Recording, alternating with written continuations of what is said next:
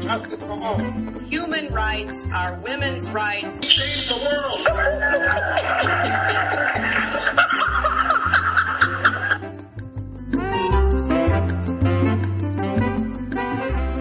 Welcome to Global Dispatches. This is your host, Mark Leon Goldberg, and I'm posting today's episode a day earlier than normal because Time magazine named Ebola fighters the Person of the Year in 2014. And as it happens, I spoke to one of those Ebola fighters, Dr. Joia Mukherjee of Partners in Health, just yesterday.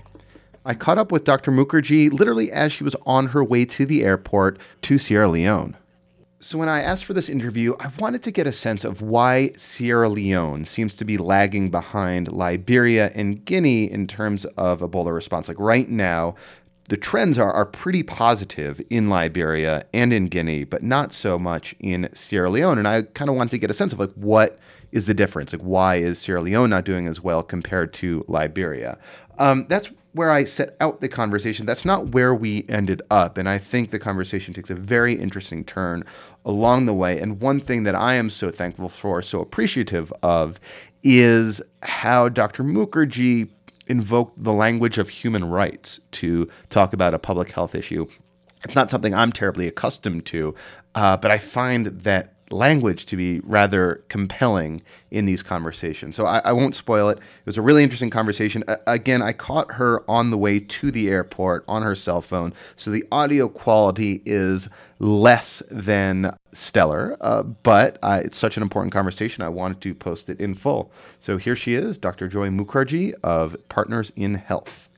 Looking for a trustworthy podcast to bring you unfiltered viewpoints and experiences on global health? Tune into Global Health Matters, the podcast that connects silos and amplifies diverse voices to give you a holistic picture. Each month, Dr. Gary Aslanyan from the World Health Organization hosts discussions with guests spanning former ministers of health, award winning journalists and authors, and frontline public health workers. Join listeners from across 180 countries for an exciting season 4 launching in June. Global Health Matters is available on Apple Podcasts, Spotify, and YouTube.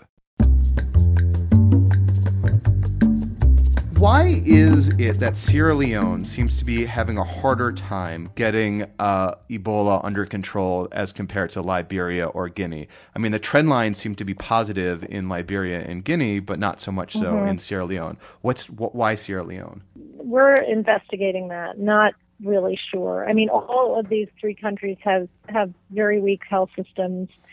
Certainly, there is a temporal nature. The first place it was really recognized was Guinea, and later, uh, I think Liberia was second, and then Sierra Leone. But we're not sure. I mean, we're really going to try to figure out figure out you know, if if this is real um, in terms of the epidemic uh, decreasing, which it looks to be in Liberia, is Guinea is not clear. I think there's a lot less known about Guinea. Um, but if this is, you know, pans out, you know, it's important for us to understand, um, you know, what what happened differently. Do but you... I haven't looked at the data enough to understand the number of beds.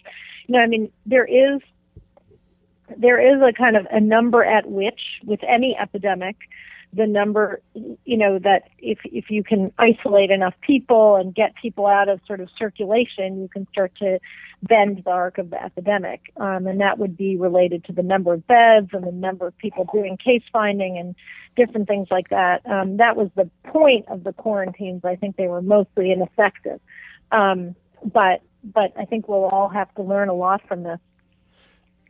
I guess, do you have uh, at this point any um, guesses as to why, or, or, any theories as to why um, it's seemingly more persistent in Sierra Leone than in the other two countries? Well, yeah, I mean that's those were my theories. That perhaps there was there were more beds available. There were was more money being spent on contact tracing. I mean, again, I think Guinea I wouldn't compare because I I think there's a lot of more uncertainty about what's really happening there. Um, but I, you know, my guesses are are the ones I was outlining. That I that I think, you know, there perhaps there were more treatment beds available. Perhaps more money was spent on hiring people to do contact tracing. You know, perhaps there were more sort of, you know, active but that we you know we don't know. Those are my guesses. So I, I, think it's obviously um, you know too early to say that the um, you know the, the, epidemic, at least in Liberia, is is anywhere close to over. But you know the trend lines yeah. are improving. Do you have any yeah. um, ideas as to like what was the tipping point? Like at what point did things uh, yeah, go from I'm sorry, being? You're asking me questions. I'm sorry that these are not my areas. I mean, I think there's um, that. I just don't know. I, I That's not my area of expertise. Perfectly yeah, acceptable answer. Um, so you, you're yeah. a clinician, correct? Yeah. Um, so can you tell me a, a little bit about uh, your work, your partners in health's work uh, in uh, the Ebola affected zones? Like what uh, are are you guys yeah. doing that's particularly you know maybe different from what other international organizations or yeah, NGOs I mean, are doing? I, I don't think we're doing anything different, but I think there's not enough people doing it. So, I mean, I think what we're really trying to do is treat Ebola, you know, find and treat Ebola, um, and that that, you know, is done through these centers, uh, hopefully rural, close to people, not only in capital cities. So we have made a commitment to rural areas because we know often the sort of help is concentrated in urban centers and, you know, there are neglected rural people. Um, and treating people also involves then finding their contacts and making sure their contacts have access to good treatment. Um, and that's done, we think, best through paid community health workers who are actually members of the community, um, who um, are trusted. So it's not, you know, something that we would, you know, bring in a lot of expats or you know, international staff to do that really should be done by community members who are trained to stay safe and also to encourage people to treatment. We're hiring a lot of survivors in Sierra Leone particularly because we think that the survivors, one, will be the best messengers for the effectiveness of treatment. And then two, we believe that um, the the survivors will, will, you know, also show that, you know, that you know that they can be useful members of the community, and that's an important part about stigma. Uh, to reduce stigma, and then lastly, that we think you know paying people who've just gone through you know three to five weeks of not being able to work, of losing their income, is is important to kind of help the economic recovery you know, in these micro locations in these rural areas where people are very destitute to begin with. So, you know, we think that hiring survivors to help control and and um, you know message on the epidemic and encourage people to treatment is probably something a little bit unique that we're doing.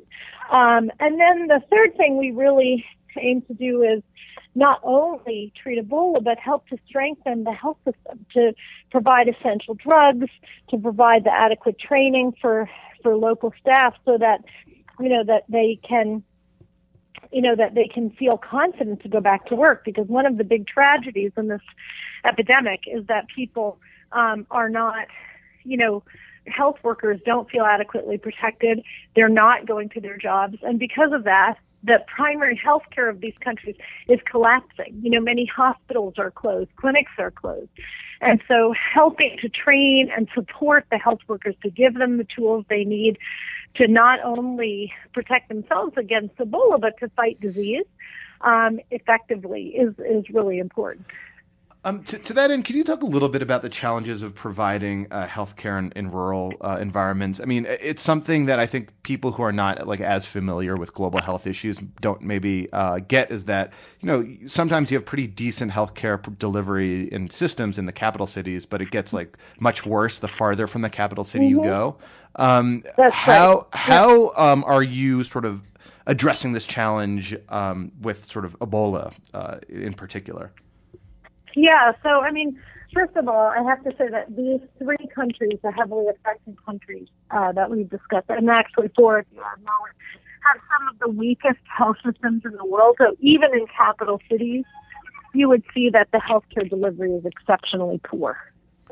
So, I mean, I think you're right that usually it's worse in um, in rural areas, and it, it is it is undoubtedly still worse, and yet what we know is that it's, it's really pretty bad in general.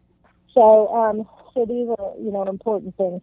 Um, and then the other thing um, is that there are certain populations that are uniquely and terribly uh, affected. And one is, for example, uh, pregnant women.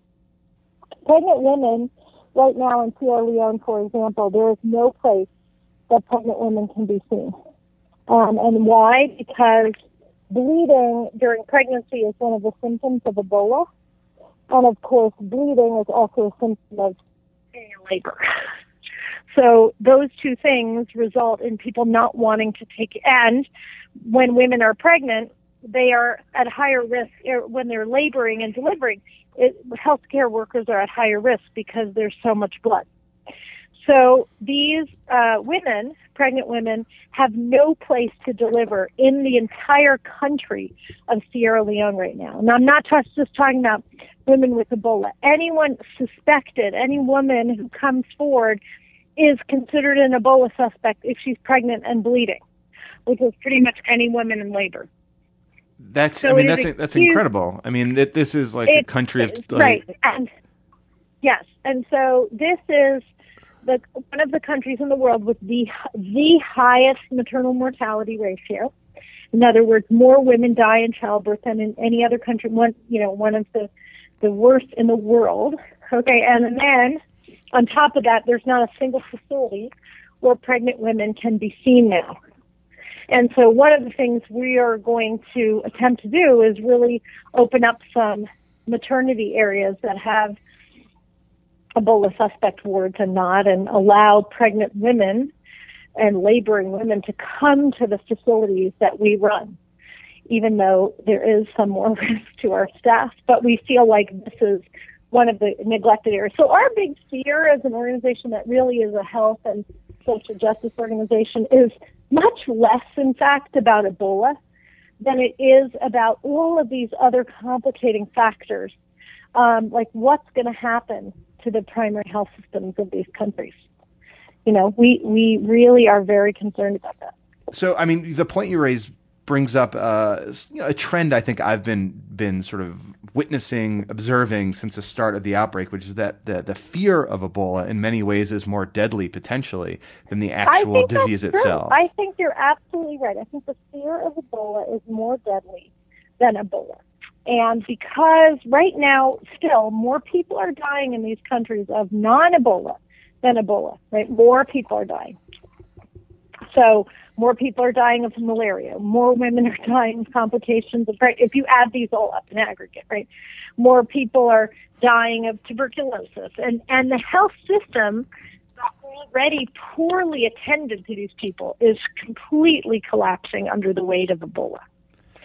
So, you know, this is really the big tragedy as we see it. So our group has sort of made a long-term commitment to these countries and said, okay, we're not just in for and out we're in, we're going to use the lens of Ebola to strengthen the health systems and really to say, look, Ebola struck these countries because they had very weak health systems to begin with, because there was no surveillance, because there were so few, few people had any adequate training or protection, you know, precautions. And so, so this is our sort of, I think, special interest is to say, yes, Ebola is bad, but the fear of Ebola, the epidemic of Ebola, what's happened to the health system around Ebola is far, far worse, actually. I, you know, I, I, guess this leads to like an unsettling conclusion that you know, as uh, Ebola, you know, improves, as as rates decrease, you know, if the trends continue as they can as they are in in Liberia, for example,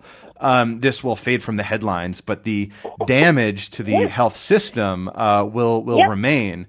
So I, I, guess that, that the the problematic conclusion is that um, yeah, Ebola may get better, but it had this sort of devastating effect on the health system, exactly. and that the international community exactly. might not respond to do like that kind of health system strengthening. Um, that uh, is also our concern, right?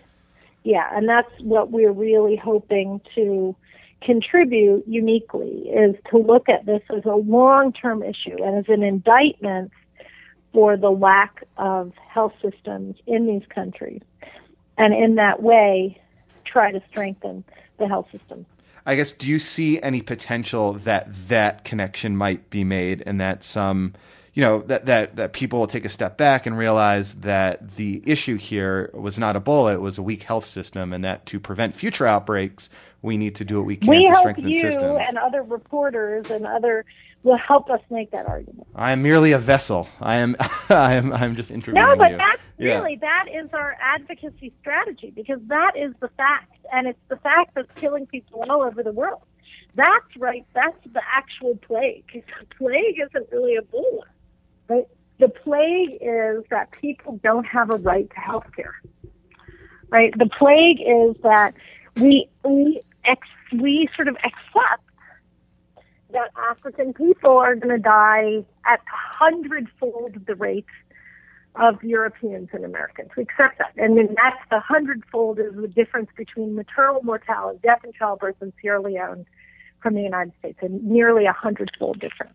And once you accept that kind of difference, that, you know, that's the plague, right? That's the plague.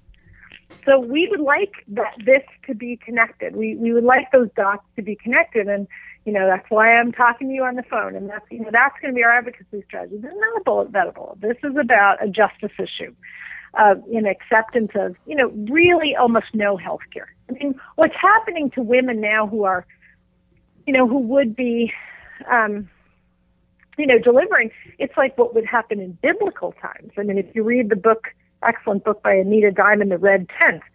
They describe what happens when a woman in biblical times in Mesopotamia goes into labor. And it's basically everybody saying goodbye because they assume she's going to die. That's the, with no medical care, you know, or just the, the local lay midwife doing, you know, they're not really midwives, just a trained helper. But we know that that doesn't get you very far. And so, you know, until we can really change this, you know, Ebola or any other plague is going to happen again. Uh, well, thank you so much for your time. Safe travels, uh, and I, I you. appreciate you taking some some time to, to speak with me. This was uh, helpful. I think folks will will appreciate Okay. it. All right. Well, good luck and keep keep us posted. But like I said, we're we're counting on sort of you know reporters and the press and people to sort of get that message. This is really Ebola is one fraction of the problem, but it's really like a canary in the coal mine of very weak health systems and a lack of access to health care. Well, thank you all for listening. And again, I really do appreciate the injection of human rights language into these public health conversations, which is not something I'm terribly accustomed to. So it was refreshing to hear. And a big thank you to healthcare workers around the world, particularly those in West Africa who are helping humanity in the fight against Ebola and putting their lives on the line for it. And kudos to Time Magazine for recognizing uh, their contributions. If you're new to the podcast, go to globaldispatchespodcast.com to subscribe to the podcast on iTunes for free. Pretty soon, there will be a standalone app where you could subscribe to all past, current, and future episodes. Uh, and check out the archives. Lots of great and timeless interviews with foreign policy thought leaders and luminaries over at globaldispatchespodcast.com. All right, we'll see you next time. Thanks. Bye.